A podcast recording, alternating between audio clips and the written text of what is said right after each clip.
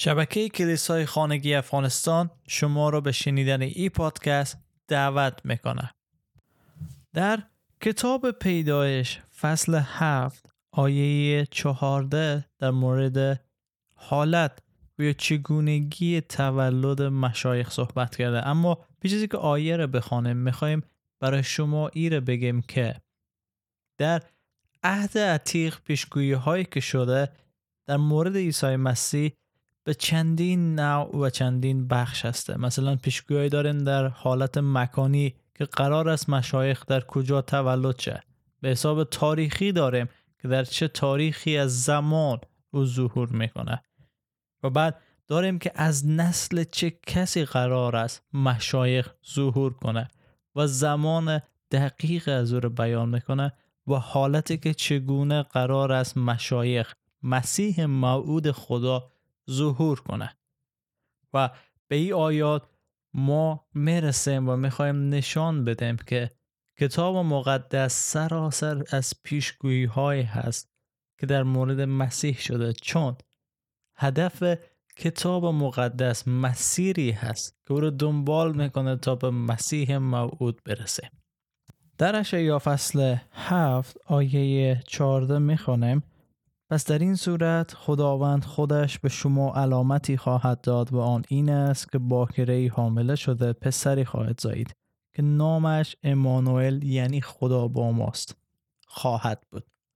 تحقق پیشگویی رو می‌تونیم در لوقا فصل یک آیات 26 تا 31 بخوانه در ماه ششم جبرئیل فرشته از جانب خدا به شهری به نام ناصره که در استان جلیل واقع است به نزد دختر باکرهی که به عقد مردی به نام یوسف از خاندان داوود بود فرستاده شد. نام این دختر مریم بود. فرشته وارد شد و به او گفت سلام ای کسی که مورد لطف خدا هستی. خداوند با توست. اما مریم از آنچه فرشته گفت بسیار مسترب شد و ندانست که معنی این سلام چیست.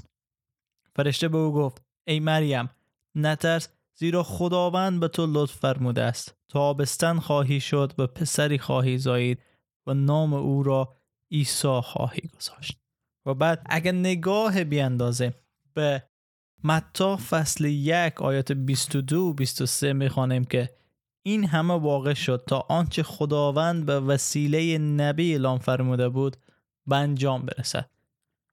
و آنچه خداوند به وسیله نبی گفته بوده بود که باکره ای آبستن شده پسری خواهد زایید که امانوئل یعنی خدا با ما خوانده خواهد شد. و می‌بینیم که مسیح از باکره ای تولد میشه که قرار بود از نسل زن باشه تا شیطان شکست بده.